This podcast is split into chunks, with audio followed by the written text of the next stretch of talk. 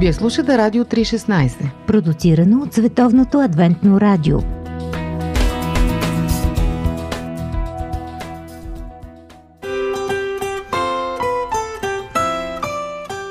По пантофи.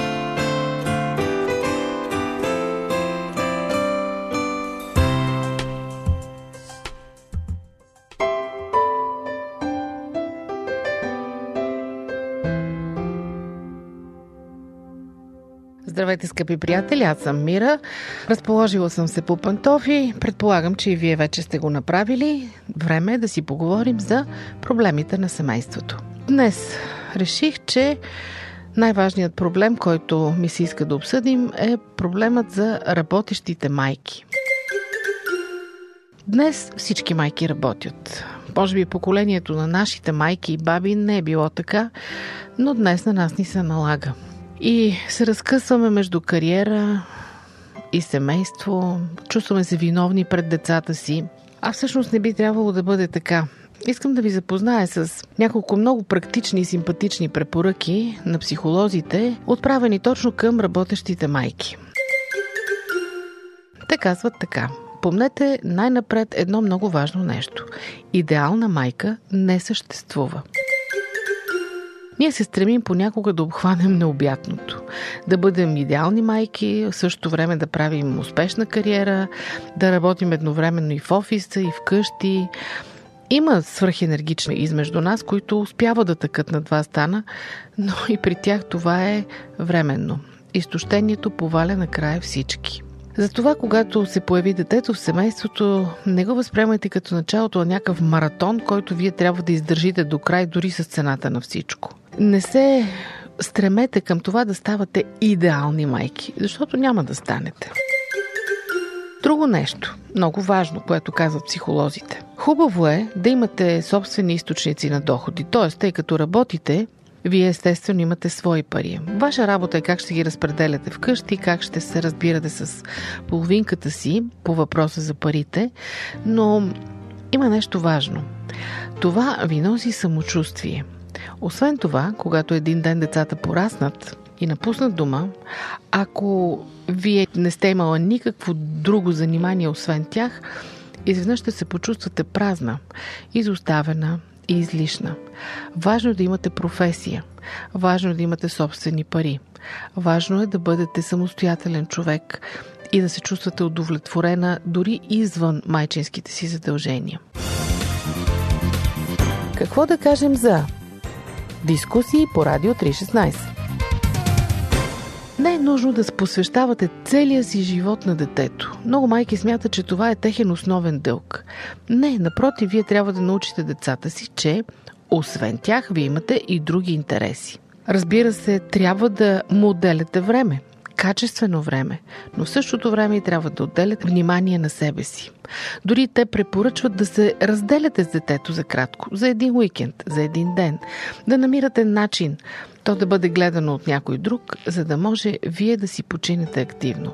Знаете, дори и най-любимите хора омръзват, така че давайте си време на почивка един от друг, съвсем буквално.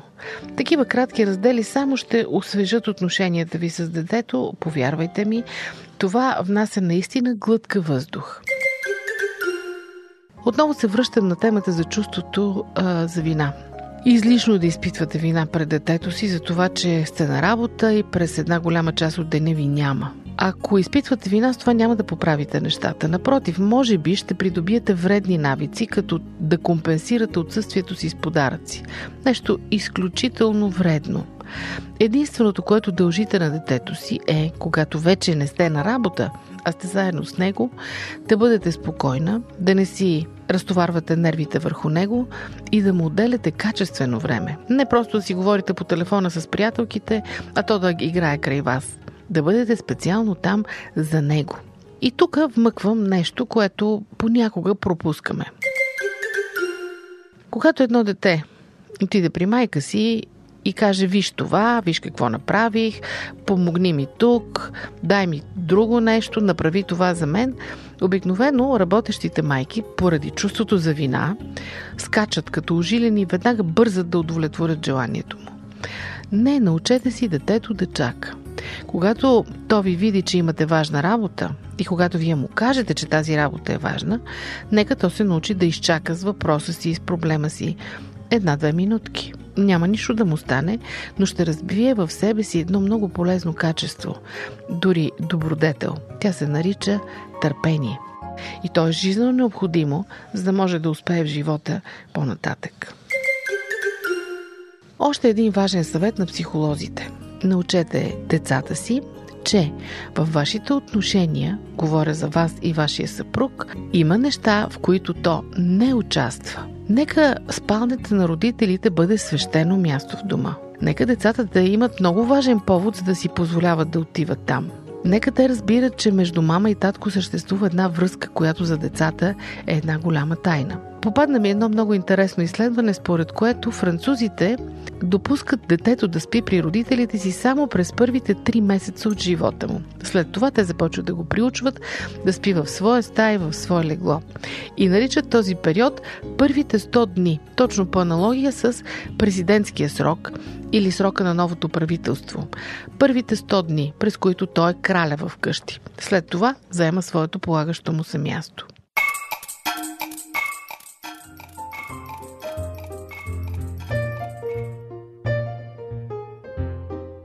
Има много изследвания, които показват, че дори възрастни хора, ако не правят промени, това а, има ефект, благоприятен ефект. Здраве на хапки. И един много, бих казала, нестандартен съвет, който може би няма да се хареса на всички жени. Обаче, може би ще ви се наложи да избирате дали да разпределите абсолютно поравно домашната работа между себе си и вашия съпруг, докато децата са малки – или да поемете по-голямата част и да опазите спокойствието вкъщи. Знам, че сега, може би, защитниците на феминизма ще кажат в никакъв случай не се предава. Ако ти поемеш по-голямата част, накрая ще вършиш всичко и той няма да пипне нищо. Не говоря за това да няма разпределение. Но, според психолозите, когато постоянно товарим мъжете си с несвойствени за тях задължения, неща, в които те просто не умеят, и то в продължение на дълго време, и то заради детето, може да създадем негативна връзка между бащата и детето. Затова потърсете някакъв друг альтернативен начин да се справите с натоварването, но повярвайте ми, няма да се чувствате по-добре, ако постоянно натяквате на мъжа си, че не е свършил едно или друго, а вие сте свършили по-голямата част от работата. В този смисъл не забравяйте да отделяте внимание на мъжете си, скъпи мои приятелки, когато децата ви се родят. Ние, жените, имаме склонност да забравяме, че дори мъжете ни съществуват. Бебето поглъща абсолютно цялото ни внимание, любов и грижи. Обаче, Организирайте си специални вечери само за вас. Организирайте си медени уикенди. Със сигурност ще имате баби и дядовци, готови да ви помогнат и да ви отменят. И накрая, нещо също много важно.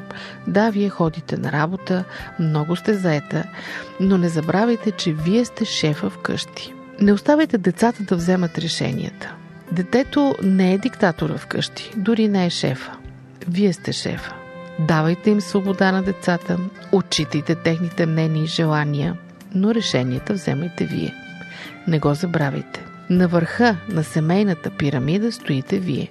Не децата ви, не родителите ви, не учителките, дори не детегледачките или хората, които ви помагат в отглеждането. Вие командвате. Може ви се стори сложно, може да ви се стори, че не го заслужавате, обаче това е много важно. Важно е да командвате добре своята малка армия. Защото децата се развиват най-добре, когато има ясно установени граници и иерархия. Те се чувстват по-уверени, по-спокойни, когато знаят, че вие сте на кормилото. Научете се да казвате строго и уверено не. Научете се да говорите с децата си твърдо, с любов, с нежност, но без колебание.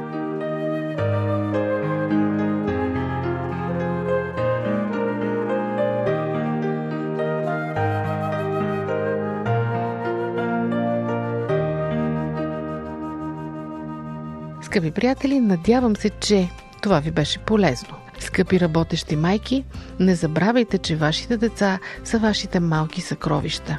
И когато не можете да бъдете съвършени, Просто ги обичайте. До чуване от мен.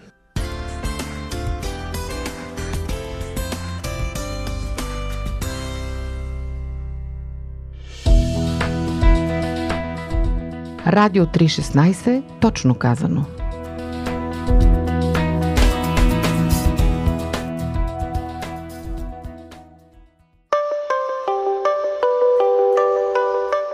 Издателство Нов живот. Поеми риска. Автор доктор Бен Карсън. Доктор Бен Карсън е един от най-известните неврохирурзи в света. Първият разделил сиамски близнаци, съединени в областта на главата. Животът му е иллюстрация на връзката между големия риск и големия успех. В тази книга той разказва увлекателно различни случаи от биографията си, когато му се е налагало да решава дали да поеме някакъв огромен риск или не. Формулата му се състои от четири основни въпроса, валидни за всяка ситуация. Кои са те и как да ги прилагате на практика?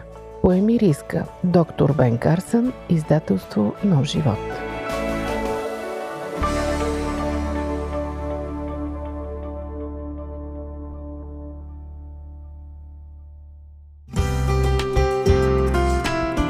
Семейство, любов, ценности, проблеми, всичко това в семейното предаване на Радио 316 по Пантофи.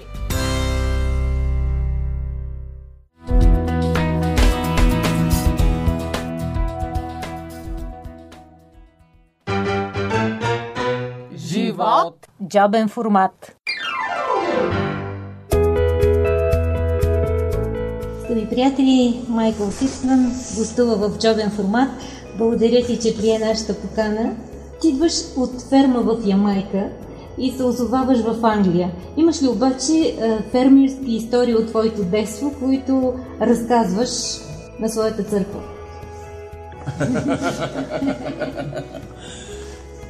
Да, израснах във ферма в Ямайка. Дядо ми беше фермер и освен това представител на фермерите в местния парламент. Така че имам доста фермерски опит. Беше приятно. Понякога доста забавно, но понякога доста тежко. Защото дори ние, децата, бяхме длъжни да работим във фермата. Освен, че ходехме на училище, се грижихме за пилетата и за други неща. Като се върнем от училище, веднага почвахме работа. Но приятното беше, че винаги бяхме заобиколени от много хора. Особено когато прибирахме реколтата, портокали и други плодове. Така че много обичам фермерския период от живота си. А какъв ти е детския спомен за Бога? Дядо ми беше много религиозен баптист. Помня, че на Великден не работехме, както през останалите дни, а седяхме вкъщи и той ни четеше от Библията историята за Исус и Неговото възкресение. На практика я четяхме цял ден.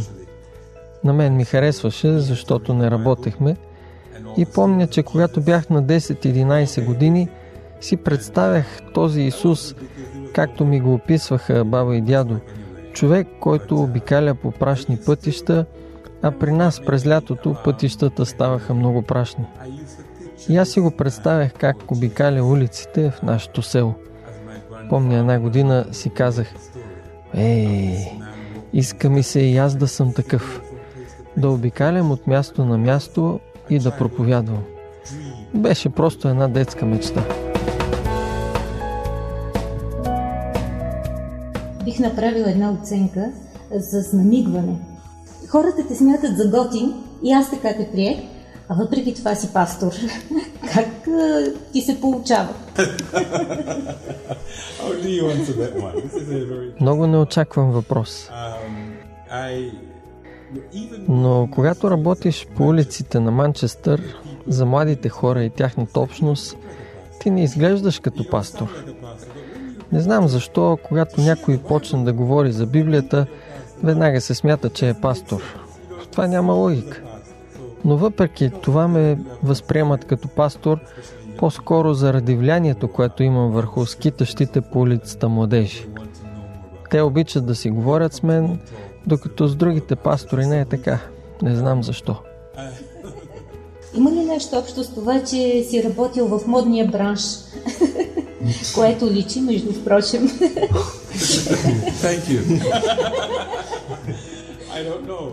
Не знам, може би. Но да, имах фирма, която произвеждаше модни дрехи, предимно дамски. Освен това бяхме и дизайнери, имахме каталози и търговски представители, които ги разпространяваха. Истината е, че обичах хората да изглеждат готино. Поне докато бях в модния бранш. Но Господ ме избави от това. Помня един петък, си седях на бюрото. Петъкът беше обикновено денят, в който с моя партньор и с счетоводителя ние оглеждахме и обсъждахме седмицата. Продажби, печалби и така натам. Партньорът ми дойде при мен и ми каза, май нямаме много продажби тази седмица. Да, така е. И защо? Не знам защо. Аз знам. Но ще говорим в понеделник. Сега ще изчакаме да ти мине съботата с залезите й. По това време бех вече адвентист и така дойде понеделник, ние се срещнахме и седнахме да говорим. Той ми каза, преди да кажеш каквото и да е, да ти кажа, че знам къде бъркаме. Еми, добре, казвай.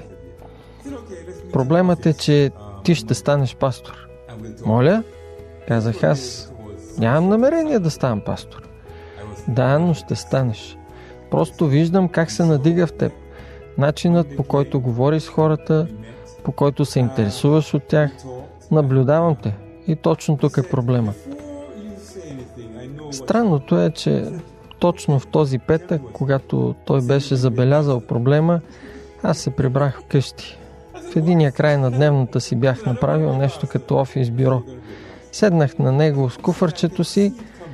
Точно този ден бяхме създали нов прекрасен дамски туалет.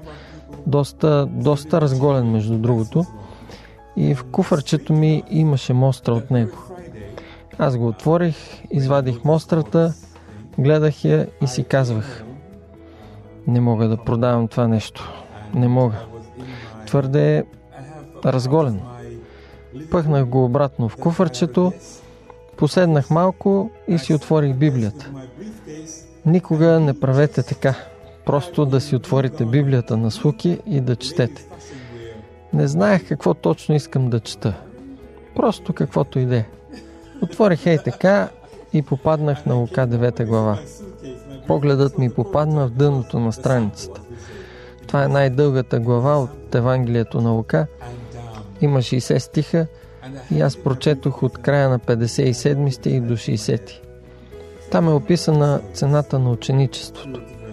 В 60 стих се казва Никой, който е турил ръката си на работо, аз знаех какво е рао, все пак бях фермерско дете.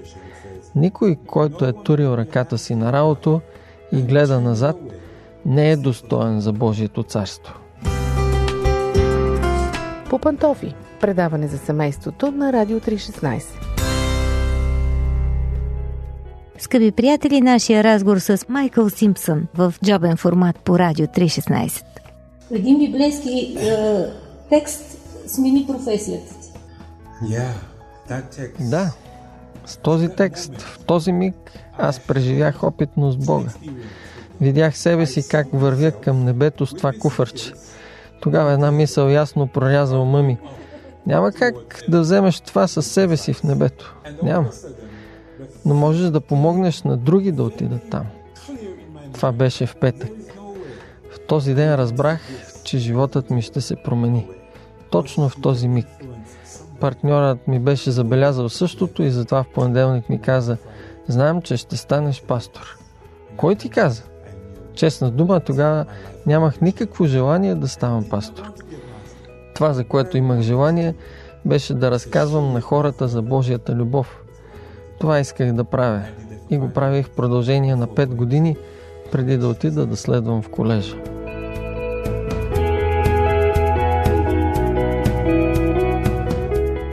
Представяте като мултикултурен човек, а забелязах, че с лекота явно плуваш в взаимоотношенията също. Какво е важно, за да изграждаш близки отношения с хората от улицата дори, защото явно ти го можеш. Каква е болката на модерния човек във връзка с взаимоотношенията? Много интересни въпроси. Бих казал, че аз съм човек на хората. Много обичам хората. Обичам да си говоря с тях. Понякога е невъзможно заради езика, но дори тогава се опитвам да общувам с тях по някакъв начин. Може би и така съм възпитан от баба, дядо и майка. Те също бяха отворени към хората. Обичаха ги. Изпитваха състрадание към околните. Аз съм израсъл със съзнанието, че всеки човек е ценен за Бога. Всеки има голям потенциал, независимо къде е израсъл, с какво се занимава и какъв е. Потенциала да обича, да се грижи за другите, да бъде някой. Ако имах възможност, една част от мен постоянно иска да се протегне към всеки човек на улицата и да потърси начин да го насърчи, да постигне нещо повече от това, което е в момента. Защото докато аз самия растях, други се протегнаха към мен и ми казаха да знаеш, че може да постигнеш много, да станеш някой. Няма да останеш тук, може да стигнеш далеч, може да станеш министър-председател. Да, майка ми казваше точно така. Може да станеш премьер. Ха, луда жена. Повтаряше ми да се стремя надалеч, да бъда някой. После се оглеждах и се виждах във все същото село, в което всичко си вървеше по-старому. Хората ставаха сутрин и всеки ден вършеха едни и същи неща. И се питах, възможно ли е? Но дълбоко в себе си вярвах, че ако се появи възможност, мога да постигна всичко, което Бог пожелае. Искрено го вярвах и продължавам да вярвам, че същото въжи за всеки човек. Скъпи приятели, в джобен формат днес си говорим сладко-сладко с Майкъл Симпсън. И той ни представи много вълнуващо своята история, за това се изкушавам да завърша този разговор с неговата любима библейска история.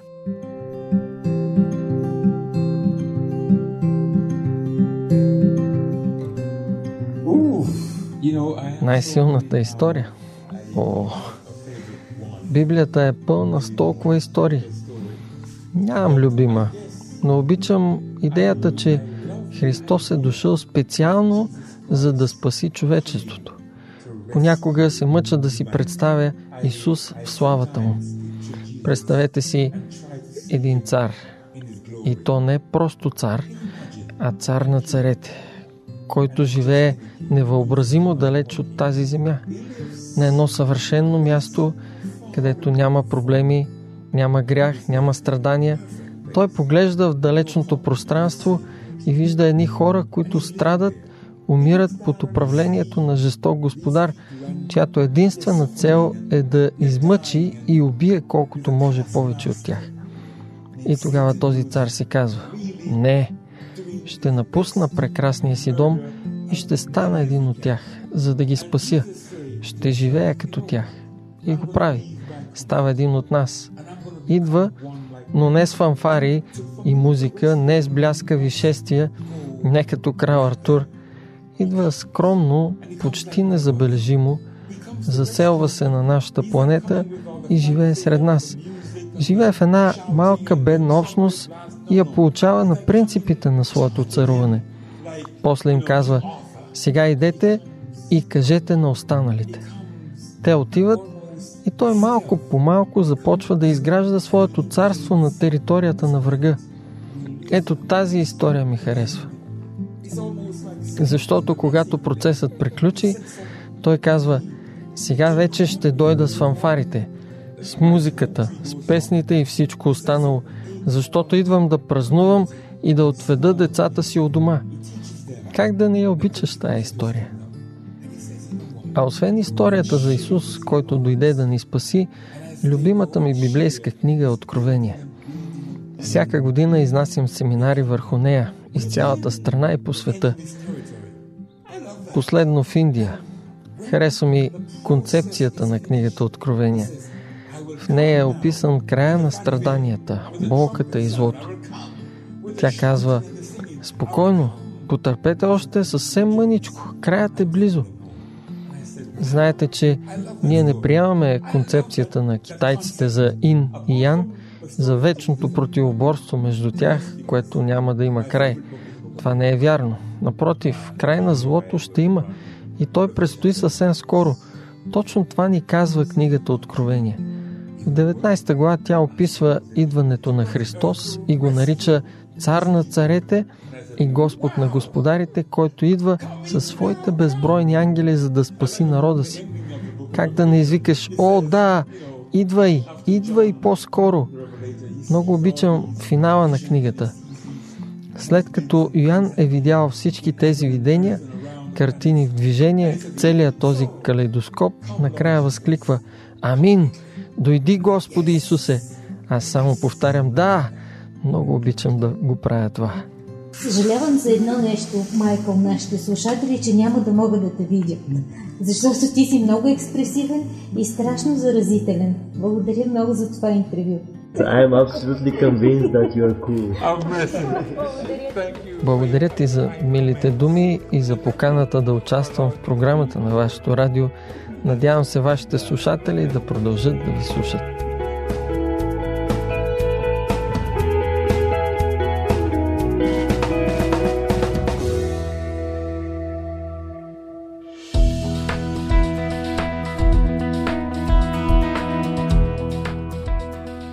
Слушахте Радио 316. Сайт 3-16.bg